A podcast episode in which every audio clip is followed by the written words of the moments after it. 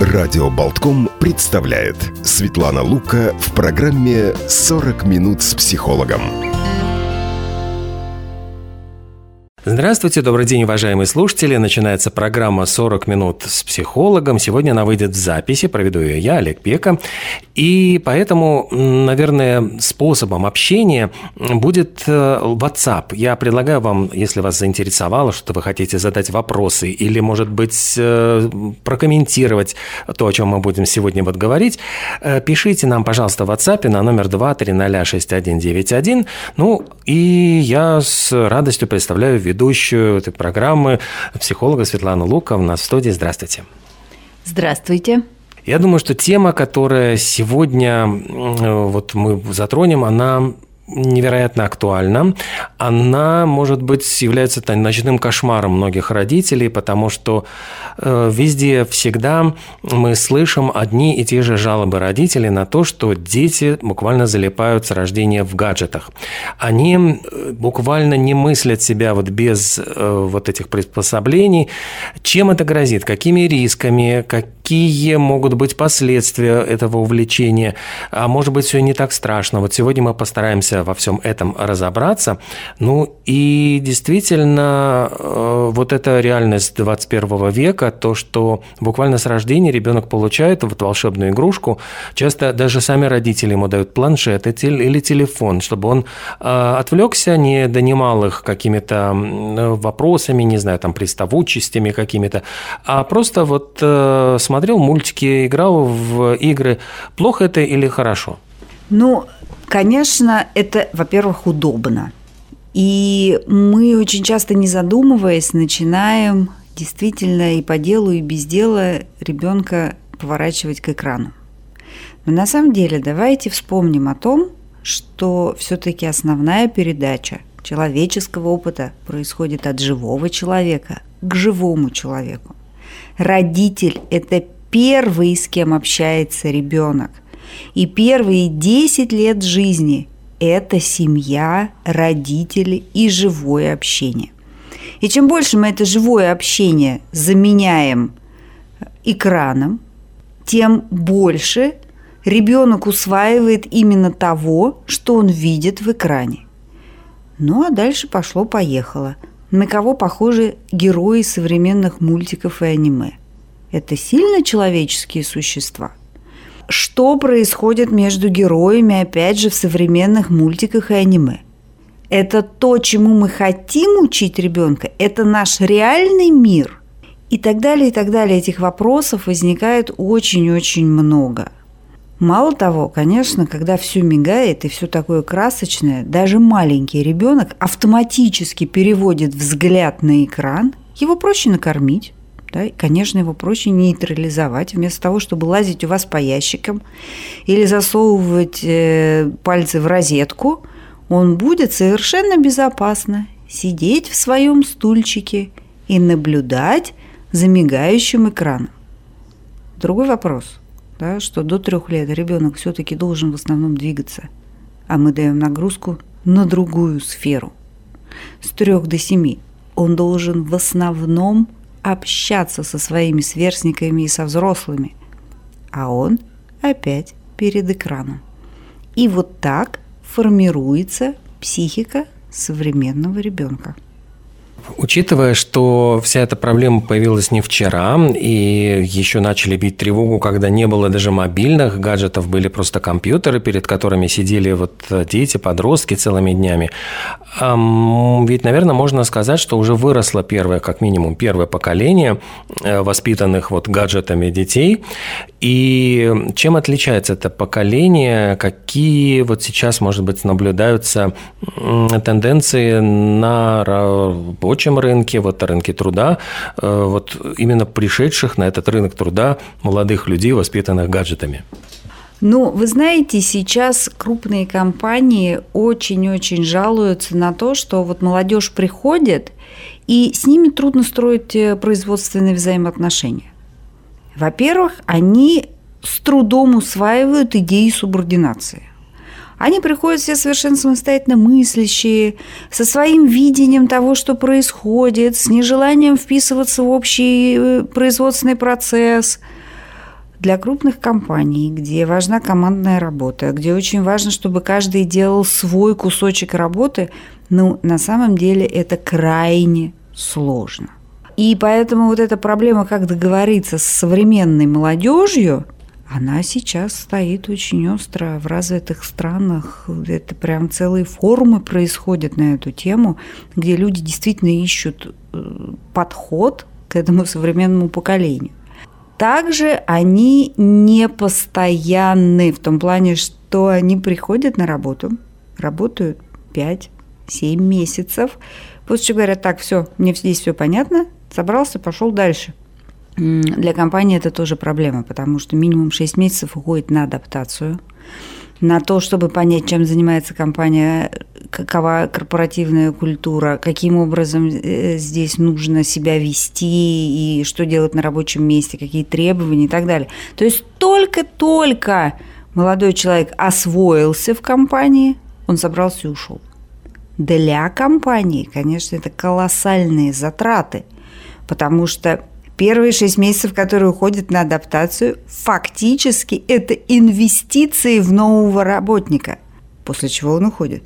Компания вынуждена нанимать нового и опять начинать эти инвестиции, и ситуация с завидной регулярностью повторяется. Так что, да, э, такая проблема на сегодня существует. Но все-таки вот мы говорим о негативе. Есть ли какой-то позитив от того, что молодые люди с раннего детства привыкают общаться вот именно с этим куском железа, условно говоря, э, даже кремния скорее, э, и часто превосходят нас, вот уже более взрослое поколение, в умении вот как-то интуитивно понимать ставить там задачи и искать какие-то ответы в этих э, гаджетах. И очень часто мы знаем, что там не только бабушки и дедушки, но даже и папы и мамы просят совета у детей для того, чтобы что-то проинсталлировать программу или решить какие-то вот проблемы. Там не поним... мы, мы не понимаем, что делать вот с, э, с нашими смартфонами и компьютерами, а дети это все видят и знают.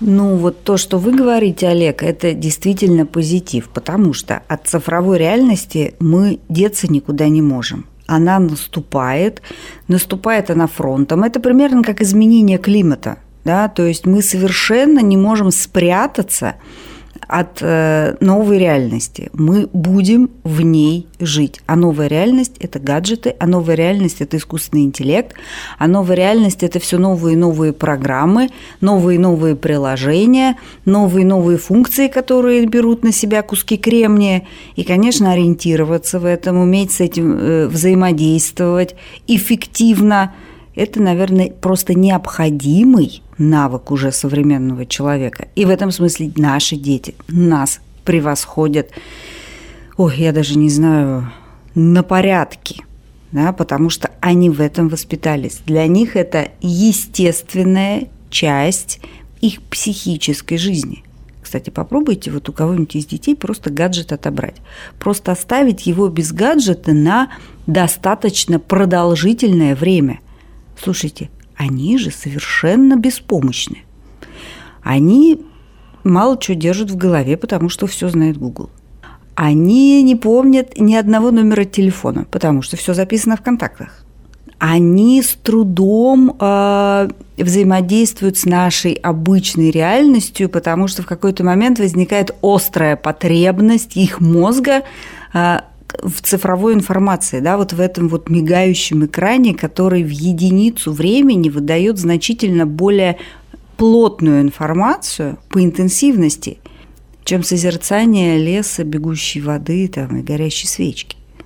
Все это напоминает, в принципе, принципе, жалобы еще, по-моему, э, древних греков, которые говорили о том, что, да, вот как э, испортилась молодежь, что она предпочитает все записывать, а не держит в голове, не может там процитировать там поэмы э, Гомера и там большие длинные тексты, не запоминает просто из-за того, что сейчас просто и легко все записать. То есть, в принципе, ну, кажется иногда, что мы сталкиваемся на новом каком-то круге, витке вот с с проблемами из прошлого. Но вот действительно, что меняется, есть ли какие-то вот изменения, которые связаны именно с мозгом э, молодых людей, вот которые, ну вот или детей, которые привыкают э, общаться через социальные сети, живут в мессенджерах, э, постоянно играют в играх и просто уже не мыслят себя, вот они ощущают себя частью вот этого продолжения телефона, как продолжение себя.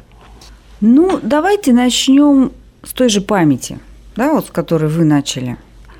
Зачем она вообще нам нужна? Ну, зачем она нужна была человеку без телефона и даже без умения писать, понятно. А нам-то она зачем? На самом деле процесс мышления таким образом, как он устроен у человека, базируется именно на памяти. Сколько информации мы держим в голове для того, чтобы ее сопоставлять, ею оперировать. Да, и тогда на основании вот этой информации делать вывод или создавать что-то новое, производить новую идею и двигаться дальше в своих размышлениях. И всегда считалось, что чем больше вот этой вот информации в так называемой оперативной памяти, то есть вот пока мы размышляем над какой-то проблемой, как много фактов из головы мы можем вытащить для того, чтобы эту проблему со всех сторон проанализировать, тем эффективнее мышление. Насколько сейчас велик объем этой оперативной памяти у современного ребенка? Конечно, он ниже, чем у тех детей, которые учили наизусть да, начиная с поэм Гомера, ну и заканчивая хотя бы длинными стихами. Сейчас дети очень не любят, кстати, в школе учить стихи. Зачем мне это надо? Всегда один и тот же вопрос. Зачем мне это надо? Внимание. Тоже для мышления очень важный момент. Современные дети привыкли листать э, соцсети, привыкли э, листать э, YouTube – Глубина просмотра, вот вы знаете, у меня нет современных данных, но еще год назад средняя глубина просмотра видео была 4 секунды. 4 секунды. Как много информации можно за это время вообще передать? Да почти никак. Нисколько. Да, то есть они все время переключаются с одного на другое, на третье, на пятое, на двадцатое. Поэтому совершенно нет э, привычки удерживать внимание в течение продолжительного времени. Что такое продолжительное время? Ну, хотя бы 10, 12, 20 минут. Все-таки урок в школе длится 40, они с трудом высиживают, они в принципе с трудом все 40 минут могут работать эффективно. Да? Это же тоже, вот это внимание, это то, что воспитывается в процессе жизни, в процессе обучения. А если ты 20 минут не размышляешь над какой-то сложной задачей, вероятность того, что ты сможешь ее самостоятельно решить, все больше и больше стремится к нулю.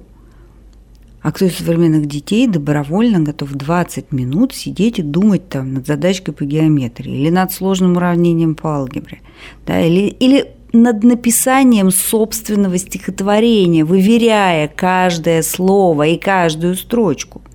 Вот говоря про 4 секунды внимания, очень э, интересное у меня было вот личное наблюдение, когда я смотрю старые фильмы, э, я замечаю, насколько Э, длинные планы, то есть в, в этих фильмах, где может ничего не происходить. И э, я часто вот сталкивался с тем, что современным подросткам очень тяжело смотреть такого рода кино, потому что для них мучительно больно видеть э, один и тот же кадр длиннее, там вот, ну вот тут действительно этих самых пресловутых 4-5 секунд.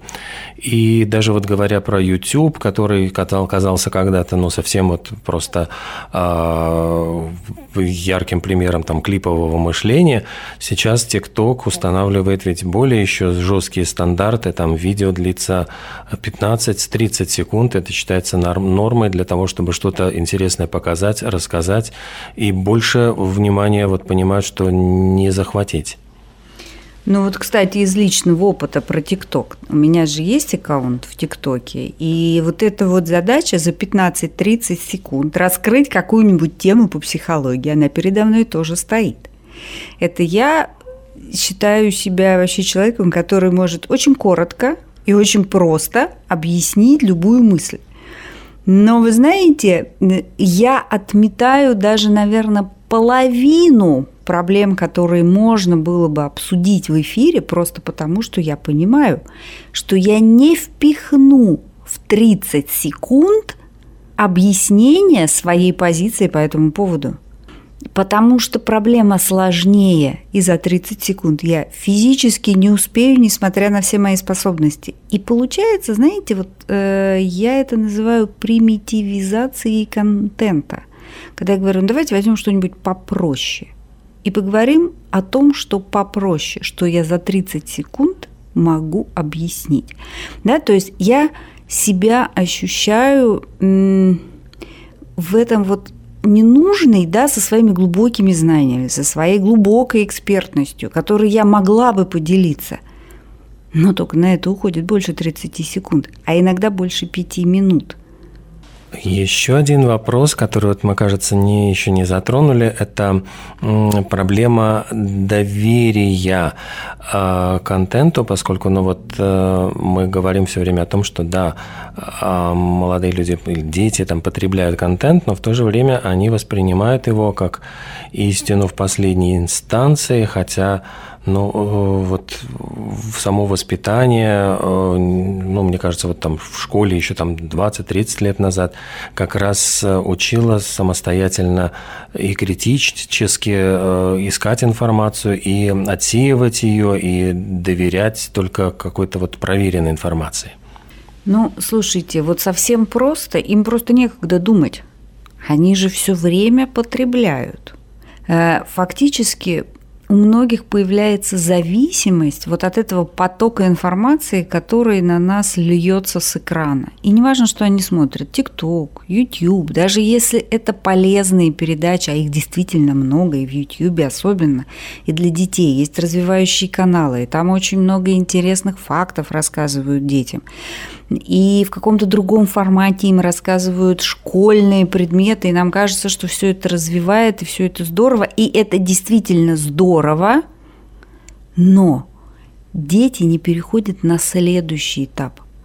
Они эту информацию дальше не крутят со всех сторон, они не пытаются ее анализировать, они не пытаются критически подойти э, к тому, что услышали – они послушали, положили это на полку, как вы правильно говорите, как истину в последней инстанции, и пошли смотреть дальше.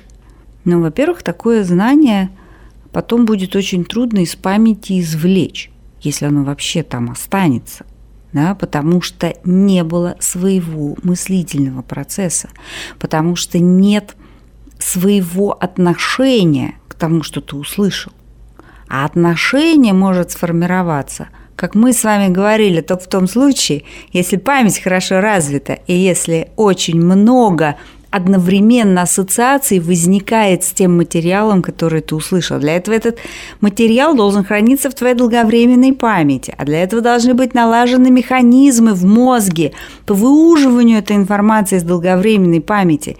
Мы не можем одновременно э, штудировать вот э, память нашу, которая содержится, образы, знания, вот это все, мы очень много держим, наша голова очень много держит, но в единицу времени мы можем извлечь очень ограниченное количество воспоминаний. Так устроен человеческий мозг. Мы не компьютеры. И, кстати, в этом мы колоссально проигрываем э, компьютерным системам. Поэтому, конечно, Google, который может в любой момент по очень понятной и легкой схеме, по ключевым словам выудить вам любую информацию, это прекрасное подспорье. А, это я отвлеклась. Так возвращаясь к тому, почему дети не относятся к этому критически, к той информации, которую они слушают, да потому что они элементарно не умеют критически относиться, потому что, по идее, вот этой критики учат родители – Этой критики учит школа э, во время занятий, но насколько много этого сейчас в школе? с нашим подходом к сдаче экзаменов и поступлению в университеты затем, школа больше занимается идеями о том, как эти знания в детские головы засунуть и там задержать хотя бы до экзаменов. И это основная задача, которую сейчас э, видят учителя, э, вместо той, что учить ребенка просто думать просто перерабатывать ту информацию, которую они получают. Пусть информации будет в разы меньше, но она будет лучше усвоена. И вот здесь вот тоже вопрос. А, к сожалению, в семье наше общение очень часто заменяется совместным просмотром кино, совместным просмотром каких-то развлекательных программ, либо вообще каждый в своем гаджете сидит – и смотрит то, что ему интересно, при этом мы можем находиться в одном помещении. Нам кажется, что это такая семейная посиделка. Но на самом деле вовсе нет. Каждый одиноко взаимодействует со своим гаджетом. Поэтому получается, что от родителей тоже, по большому счету, эти дети сейчас в меньшей степени получают э, вот этот пример критического мышления, критического отношения к тому, что они слышат. И, увы, чем больше у блогера подписчиков, тем более истинным кажется его заявление. И никому в голову не приходит пойти и проверить информацию. Да что мы про блогеров говорим? Прямо сейчас, в принципе, во многих СМИ новости построены таким образом, что людям не приходит в голову идти перепроверять эту информацию. Хотя возможности это при современном развитии интернета, безусловно, есть. Сам процесс обучения еще совсем недавно был построен именно на том, что люди слушали лектора и эту лекцию пропускали через себя и записывали. Но не говоря уже о том, что сейчас стало крайне непопулярно писать от руки, а многие говорят как раз, что написанное вот именно от руки, почему актеры пишут роль, потому что она так лучше запоминается, не переписывать текст роли от руки. Э, мы вот э, записывая лекцию, действительно ее каким-то образом пропускаем, выбираем из нее те самые вот опорные точки, самые главные мысли, которые мы услышали, и записываем уже не саму лекцию, а наверное, уже свою интерпретацию, то есть это наша версия вот того, что мы услышали. Вот это сейчас такой вот способ потребления популярен или есть, появляются какие-то новые способы обучения, вот потребления информации? Ну, конечно, появляются. Куда бы я ни шла э, с лекцией или семинаром сейчас, от организаторов всегда запрос. Слайды. А слайды будут? А вот нам нужно обязательно со слайдами. И слайды мы должны отдать вот тем, кто идет на семинар, для того, чтобы у них осталась какая-то информация. То есть мне не трудно сделать слайды, и я их делаю. Но это мои образы, это мое видение материала, который я рассказываю. Это мои акценты – я живая, такая же, как и все остальные. И в любом материале я расставляю свои акценты, выпячивая то, что мне важно, и уводя в тень то, что мне не важно. Я это делаю интуитивно, это делает любой ученый на самом деле, потому что мы все не программы, а живые люди, у нас есть эмоциональное отношение к тому, что мы говорим и что мы делаем. Получается, что я слушатель. А слушатель знает, что он получит слайды, ему даже в голову не приходит прийти с блокнотом и с ручкой, чтобы записывать. И получается, что я отдаю свое видение вопроса, тогда как если бы слушатель не ленился сделать свой конспект, а для этого я должна была бы прийти без слайдов и ничего не отдавать, вы же понимаете, э, то он увидел бы, скорее всего, то, что я рассказываю под своим углом. Он бы выделил там те аспекты, которые важны именно ему, которые необходимы для него, для его собственного развития, для воспитания его детей, для, в принципе, за завершение какого-то образа картины мира, если можно так выразиться. Зачем мы ну, всю новую информацию получаем? Да? Обычно для того, чтобы картина мира становилась более дифференцированной, то есть более детальной, более проработанной, более четкой, с более явными зависимостями на причины следствий. А если я даю свою интерпретацию, значит, человек пойдет с моим образом этой проблемы, не потрудившись создать свой собственный. К сожалению, сейчас я вижу на Западе, а, да везде, и у нас здесь эм, очень многие лекции в университетах построены именно таким образом. Преподаватель делает слайды. Слайды находятся в общем доступе. И студенту не нужно сильно напрягаться для того, чтобы усваивать материал. Да? Уже все готовенькое. Ряд университетов выдает уже готовые конспекты. Все это чудесно. Это хорошо для подготовки к экзамену. Но как много из этой информации останется в голове у студента. Потому что когда над информацией была проведена активная работа, вот когда я училась, о слайдах речи вообще не шло. Каждый профессор в лучшем случае использовал доску, мел и доску. В худшем он просто стоял и говорил час двадцать, не останавливаясь. И здесь тебе и тренировка произвольного внимания, потому что пока ты отвлекся, обратно вернулся, уже можешь с лекцию ходить, потому что ты не поймаешь нить.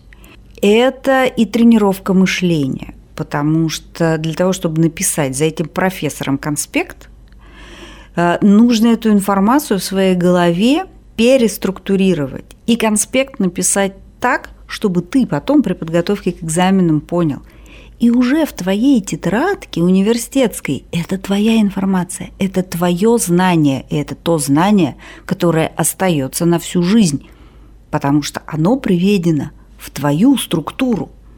Ну, а если ты берешь чужое, ну хорошо, если ты в состоянии его запомнить в таком виде. Но вероятность того, что это знание станет твоим, резко снижается. Я напомню, что это программа «40 минут с психологом». Светлана Лука в нашей студии. Мы рассуждаем, говорим о том, э, как меняется мир, и вот дети и гаджеты, где здесь плюсы, где минусы, пока вот такое ощущение, что минусов даже больше, но есть же, наверное, какие-то все-таки позитивные, положительные стороны всего этого. Ну, конечно, есть. Я, в принципе, наверное, искусственно снижаю, суж... Э, сгущаю краски сегодня, потому что я как психолог, как специалист по мозгу вижу, как мы фактически живем в эпоху формирования новой нормы. Это такое понятие профессиональное, да, то есть мы очень любим в быту говорить, этот нормально, этот ненормальный, это нормально, это ненормально. Но на чем мы основываемся? А, один из критериев нормы – это как большинство. Если большинство, не знаю, начинает идти с левой ноги, значит, это нормально, а тот, кто идет справа, он ненормальный. Если большинство пишет правой рукой, помните, раньше так было, это нормально, когда левшей переучивали, а если левый, это что-то не так, давай-ка мы тебе подправим сейчас тут моторику. И сейчас образуется новая норма – да, которых, которой будет большинство, и это наши дети.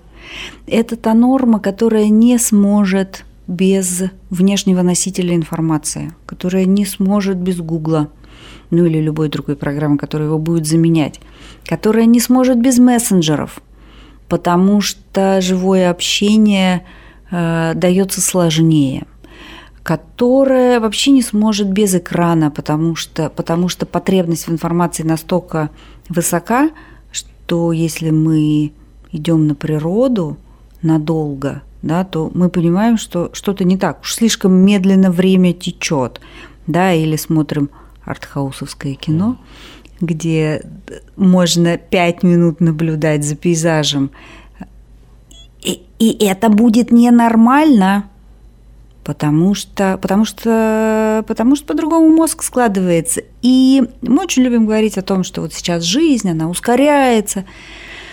Нет, не жизнь ускоряется. Количество информации, которое на нас сыпется, очень сильно увеличивается. И поэтому нам кажется, что мы живем все быстрее быстрее быстрее. Это субъективное видение того, что происходит. К сожалению, я вот начинаю оценивать, например, свою жизнь сегодня и свою жизнь там, ну, даже в студенчестве. примерно 30 лет назад, что это было? А, мне кажется, я успевала больше. У меня сейчас полное ощущение, что я стою на месте. Я бегу на месте. Я не стою, я бегу на месте.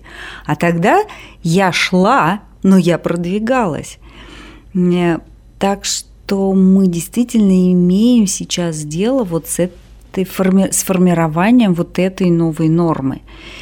И многое из того, что я сейчас критикую, как, например, большая склонность именно к потреблению контента вместо его осмысливания, большая склонность к многозадачности и к поверхностному схватыванию информации о мире, чем к походу в глубину какой-то проблемы, это становится нормой. А, и нет смысла обсуждать это хорошо или плохо. А, это так. И, наверное, в этом тоже есть свои плюсы. Но вот сегодня мне, наверное, больше хотелось э, сосредоточиться на минусах, потому что частенько мы такую позицию занимаем, что, ну как, ну компьютер, все, он уже плотно вошел в нашу жизнь, поэтому мы даем ребенку а, вот этот девайс в руки, и пусть он с ним живет, ему все равно всю жизнь с этим придется.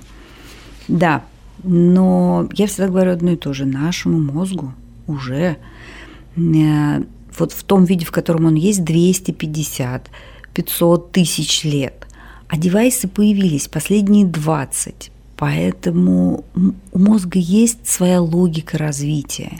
И да, конечно, они будут э, с этими телефонами всегда вместе. Они не смогут без девайсов, они не смогут вот без этого вот вынесенного блока памяти обработки информации, вынесенного вовне, жить. Но для того, чтобы мозг нормально работал, дети до трех лет должны двигаться, там, дети до семи общаться, дети до 12 все-таки постигать основы учения, считать, писать сами своей головой учиться, потому что это формирует мышление, это формирует пространственные представления, которые нам необходимы и так далее. Не, поэтому я думаю, что важно здесь как раз оберегать в первую очередь детей, потому что к 12 годам функции в головном мозге уже стагнируются, и мы с вами говорили как раз на одной из передач о том, что дальше идет только количественный прирост. И здесь уже можно отпускать ребенка, если ты понимаешь, что мозг сформирован, ну да, девайсов можно выдавать на большее количество времени в сутках.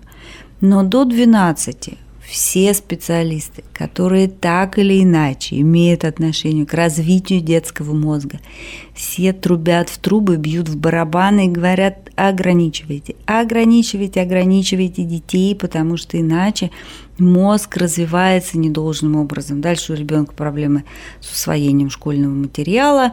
А, и это не потому, что нужно программу менять, а потому что человеческий мир, если мы не берем его технологическую составляющую, а берем вот наше естественное жилье, былье, когда мы общаемся, влюбляемся, своих детей производим, быт как-то ведем, да, когда мы задумываемся о смысле жизни, это все требует определенного уровня развития головного мозга. И некуда нам пока еще от этого деться. И если мозг работает неполноценно, если человек не научается до 12 лет производить свой собственный продукт, творчески относиться к той информации, которую, с которой он имеет дело, то дальше этому человеку будет очень трудно жить. Он так и будет в основном потребителем контента. И такое ли будущее мы хотим нашим детям? Да, и теперь встает вопрос, если мы в самом деле не хотим детям такого мрачного будущего, что же нам нужно делать для этого? Успеем ли мы сегодня дать какую-то надежду родителям, которые слушают нашу программу? Ну, во-первых, надежду мы точно дадим и скажем, что все не так ужасно, как я описывала. И если вы задумываетесь о том, каким образом развивается мозг вашего ребенка, да, конечно, с этим можно что-то делать. Но если говорить о каких-то конкретных шагах, э, то сегодня, наверное, мы уже не успеем, безусловно. Поэтому я бы предложила, может быть, встретиться еще раз для того, чтобы поговорить о том, каким образом мы можем, ну, скажем так, здорово сочетать наличие гаджетов и нормального развития головного мозга, нормального, вы понимаете, да, то, что характерно для сугубо человеческого головного мозга в отрыве пока еще от технологического прогресса. А, я бы предложила поговорить об этом в следующий раз, а нашим радиослушателям написать свои вопросы, проблемы, истории, если вас это касается, если для э, в вашей семье есть такая проблема или в семьях ваших знакомых, друзей, потому что отвечать на конкретные вопросы всегда намного интереснее, чем просто рассказывать, знаете, голую теорию о том, делай первый шаг, делай второй шаг и делай третий. Поэтому очень приглашаю вас э, ну вот, э, к изложению своих историй и задаванию ваших вопросов. И тогда к следующему разу я думаю, что у меня будет на что опираться для того, чтобы вам рассказать, а что с этим, собственно, делать? Ну, у меня, конечно, есть программа. Да, я даже писала специальную методичку для родителей, у кого есть эта проблема. Да, вот делаешь, делай раз, делай два, делай три, на что опираться, куда смотреть и как с этими детьми, у которых невозможно вырвать из рук телефон, как вообще с ними строить отношения ну и входить в какое-то доверие, потому что вы же знаете, да, как только мы открываем рот и начинаем кричать, что гаджеты – это великое зло, Дети считают, что мы непроходимые идиоты и динозавры, и говорить с нами дальше не о чем. Вот для того, чтобы преодолеть вот эту вот трудность в общении, тоже есть свои определенные принципы уловки, о чем я бы поговорила в следующий раз. Ну, а я тогда напомню, что ваши вопросы, ваши истории вы можете присылать на номер WhatsApp 2306191. А это была программа «40 минут с психологом». В нашей студии была Светлана Лука. Спасибо большое и до новых встреч. До свидания. До свидания.